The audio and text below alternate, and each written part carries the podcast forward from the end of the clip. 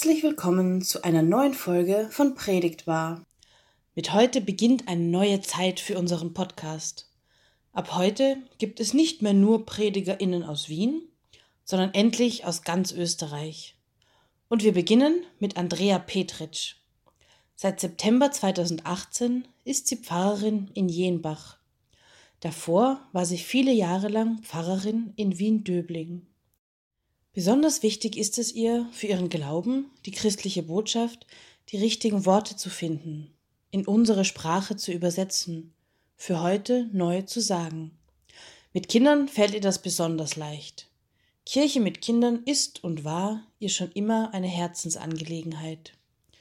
Mit ihrer heutigen Predigt möchte sie Löcher schlagen. Sie predigt über offene Türen und Räume in uns, in unseren Kirchen und Häusern und über ungewöhnliche Zugangswege. Ich wünsche euch viel Freude mit dieser schönen Predigt. Wir hören uns nächste Woche wieder. Ihr Lieben, vielleicht ist es ja an der Zeit, dass wir nicht nur unsere Kirchentüren öffnen. Vielleicht sollten wir nach anderen Zugangswegen, also anderen Eingängen suchen. Vielleicht sollten wir zum Beispiel unser Dach abdecken bzw. ein Loch hindurch hineinschlagen. Jetzt denkt ihr bestimmt, dass ich übergeschnappt bin. Nein, bin ich nicht. Ich mein's ernst. Ihr werdet gleich verstehen. Natürlich ist der Weg durch die Tür viel leichter und viel bequemer, viel selbstverständlicher. Also ihr könntet mit Recht sagen, warum solche Umwege, warum so ein Unbill, warum so kompliziert, sogar Maurerkosten und so weiter für so einen Blödsinn auf sich nehmen. Ein Loch durchs Dach. Unsinn. Grundsätzlich habt ihr natürlich recht. Es ist ein verrückter Gedanke, aber er lässt mich nicht los, und zwar in vielfacher Hinsicht. Der Weg durch die Tür scheint das einfachste und ist auch das einfachste, klar. Und bei uns schaut es auch nicht aus, als wäre dieser Weg versperrt, behindert oder irgendwie nicht begehbar. Trotzdem ist dieser andere Zugang nicht nur verrückt, mühsam oder ungewöhnlich, er ist sogar auch erfolgreich. Im heutigen Evangelium, in der Geschichte, die uns für heute gegeben ist, ist es sogar notwendig, den Weg übers Dach zum gewünschten Ziel zu nehmen und dort dann im Dach das Eintrittsloch zu schlagen, denn der Weg durch die normale Tür ist nicht möglich. Wegen Überfüllung geschlossen. Aber dann geschieht das Faszinierende. Wie gesagt, der Raum ist wegen Überfüllung geschlossen. Doch dann ist genügend Raum um diejenigen, die über das Dach einsteigen, aufzunehmen. Bei uns merke ich nichts von Überfüllung. Die Gefahr ist echt nicht gegeben. Aber trotzdem lässt mich der Gedanke nicht los. Behindern wir vielleicht auf andere Weise den Zugang, so dass diese Idee mit dem Dach, also der ungewöhnliche Zugangsweg, und dann auf einmal der sich öffnende Raum vielleicht doch reizvoll und genau das Richtige wäre? Aber hört erst mal unseren Text.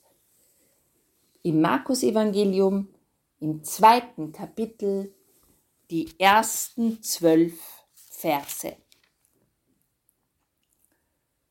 Und nach einigen Tagen ging Jesus wieder nach Kapernaum, und es wurde bekannt, dass er im Haus war und es versammelten sich viele, so dass sie nicht Raum hatten, auch nicht draußen vor der Tür. Und er sagte ihnen das Wort. Und es kamen einige zu ihm, die brachten einen Gelähmten von Vieren getragen. Und da sie ihn nicht zu ihm bringen konnten wegen der Menge, deckten sie das Dach auf, wo er war, machten ein Loch und ließen das Bett herunter, auf dem der Gelähmte lag. Als nun Jesus ihren Glauben sah, sprach er zu dem Gelähmten, Mein Sohn, deine Sünden sind dir vergeben. Es saßen da aber einige Schriftgelehrten und dachten in ihrem Herzen, wie redet der so? Er lästert Gott. Wer kann Sünden vergeben als Gott allein? Und Jesus erkannte sogleich in seinem Geist, dass sie so bei sich selbst dachten und sprach zu ihnen, Was denkt ihr solches in eurem Herzen? Was ist leichter, zu dem Gelähmten zu sagen, dir sind deine Sünden vergeben, oder zu sagen, steh auf, nimm dein Bett und geh umher? Damit ihr aber wisst, dass der Menschensohn Vollmacht hat, Sünden zu vergeben auf Erden, sprach er zu dem Gelähmten, ich sage dir, steh auf, nimm dein Bett und geh heim. Und er stand auf, nahm sein Bett und ging alsbald hinaus vor aller Augen, so dass sich alle entsetzten und Gott priesen und sprachen, wir haben so etwas noch nie gesehen. Versteht ihr jetzt, was ich meine? Da ist eine Menschenmenge, die behindert den Zugang zu einem Haus, so dass ein ungewöhnlicher Zugangsweg, nämlich das Loch durchs Dach gewählt wird. Ihr wisst, die Häuser im alten Israel waren nicht sehr hoch. An der Seite gab es einen Aufgang, am Flachdach konnte man sich aufhalten, und es war nicht zu schwer, ein Zugangsloch zu schlagen. Was die Menschen dann eigentlich erwartet haben, wird nicht ganz klar. Aber kaum sind sie drinnen, gibt es kein Problem mehr. Es geschieht, was geschehen muss. Großartig und wunderbar. Ja, was da in dieser Erzählung geschieht, ist wunderbar und vor allem höchst notwendig im wörtlichen Sinn, notwendend und damit befreiend. Es ermöglicht Leben.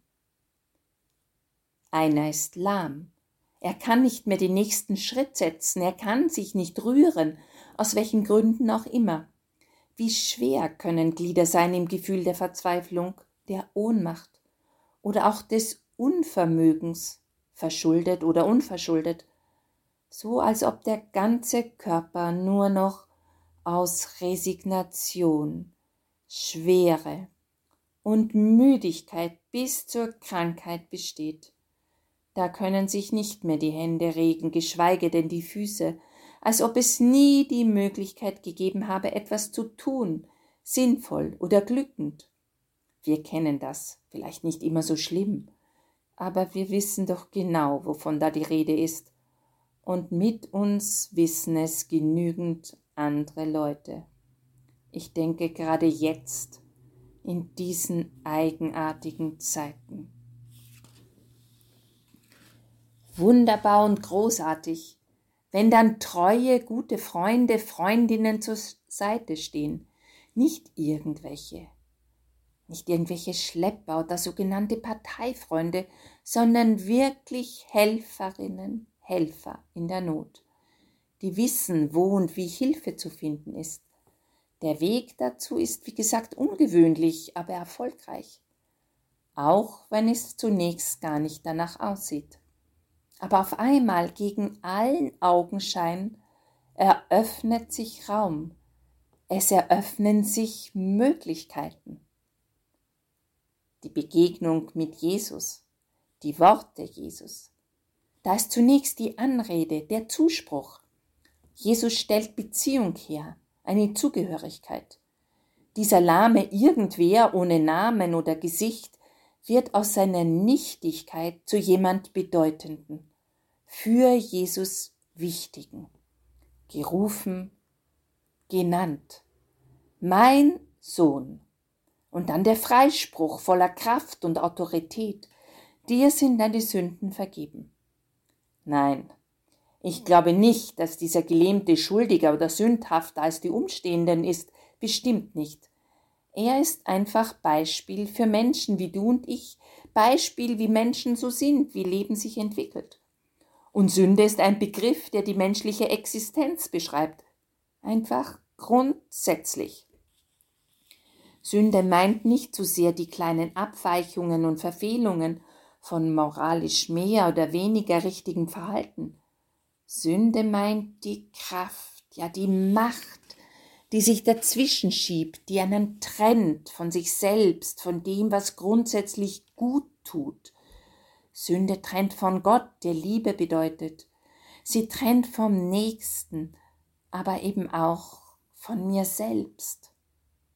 Sünde meint also beziehungslos in jeder Hinsicht, gefangen im eigenen Ich, gefangen in der eigenen Not. Und Jesus befreit. Seine Worte stellen die Beziehung her, sie heben die Trennung auf. Sie sind sozusagen ein Zugangsloch zum Ich und überhaupt. Durch die hergestellte Beziehung eröffnet er Leben und Bewegung. Wenn wir seine Worte in unserer Sprache wiedergeben, würden wir es doch so sagen. Trau dich, zu dir zu stehen. Trau dich. Sei du selbst. Du musst nicht immer um deine Misserfolge, deine Schwierigkeiten, deine Ohnmacht, deine Kraftlosigkeit oder gar deine Fehler kreisen. Genauso wenig wie um deine Erfolge und großartigen Leistungen. Du musst dich nicht in dich verkrümmen oder um all das, was sich in dir so abspielt und dich belastet. Es ist okay, wie du bist. Dich trennt nichts von Gott. Wage zu leben. Du kannst, du darfst. Und so lebt in der Botschaft Jesu die Kraft, Menschen zu erfüllen und sie zu begeistern. So lohnt es sich, beziehungsweise so wagt man das Leben in die Hand zu nehmen, aufzustehen, Schritte zu setzen und Leben zu gestalten. Denn wenn das nicht befreiend wirkt, wenn das nicht erleichtert und Lebensmut schenkt, dann weiß ich nicht, was sonst.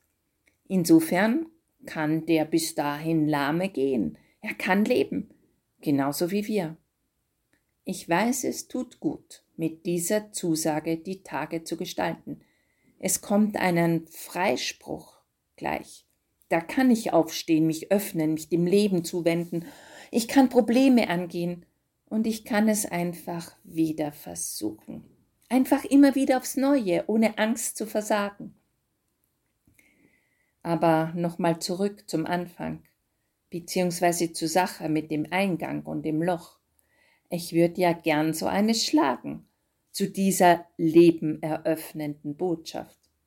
Wirklich ein Loch ein Zugangsloch, ein bleibendes oder immer wieder sich öffnendes Loch mit eurer Hilfe. Ich würde gern das Loch schlagen durch die Unwissenheit und durch das Unverständnis, das uns mitunter entgegenweht.